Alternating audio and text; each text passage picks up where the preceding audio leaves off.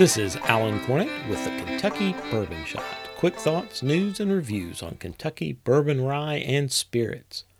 Bourbon's limited edition season traditionally kicks off with the release of Old Forester's birthday bourbon on September second, the birthday of Old Forester founder George Garvin Brown. This nicely coincides with September as Bourbon Heritage Month. This year's birthday bourbon is eleven years old and clocks in at ninety-six proof with an M S R P of one hundred fifty dollars.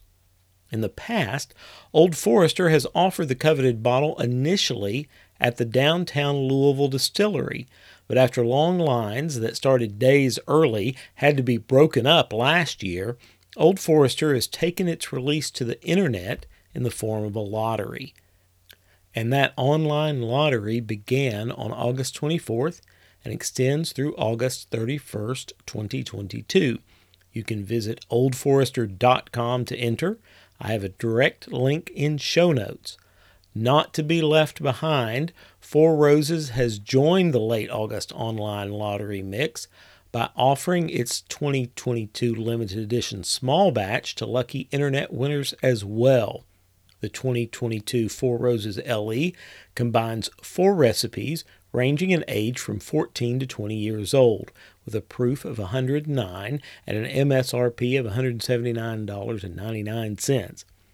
Their online lottery registration runs through August twenty-sixth, the day of this podcast release, so go sign up ASAP at four roses dot com. A direct link is in show notes. Gone are the days of camping out and waiting in line for these L Es, at least at the distillery.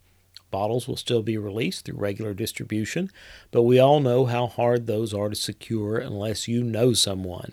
With the growing popularity of bourbon, snagging one of these rare releases is becoming harder. The lottery is a double-edged sword. Not everyone is inclined or able to wait in a long line at the distillery. So for many, this opens the door for a chance at a bottle they otherwise would never have opportunity to grab. For a lot of Kentucky residents used to distillery access, the privilege of proximity isn't quite what it used to be. Good luck, and rest assured, I've already put my own entries in. This is Alan Cornett, and this has been your Kentucky Bourbon Shot. Be sure to subscribe for updates.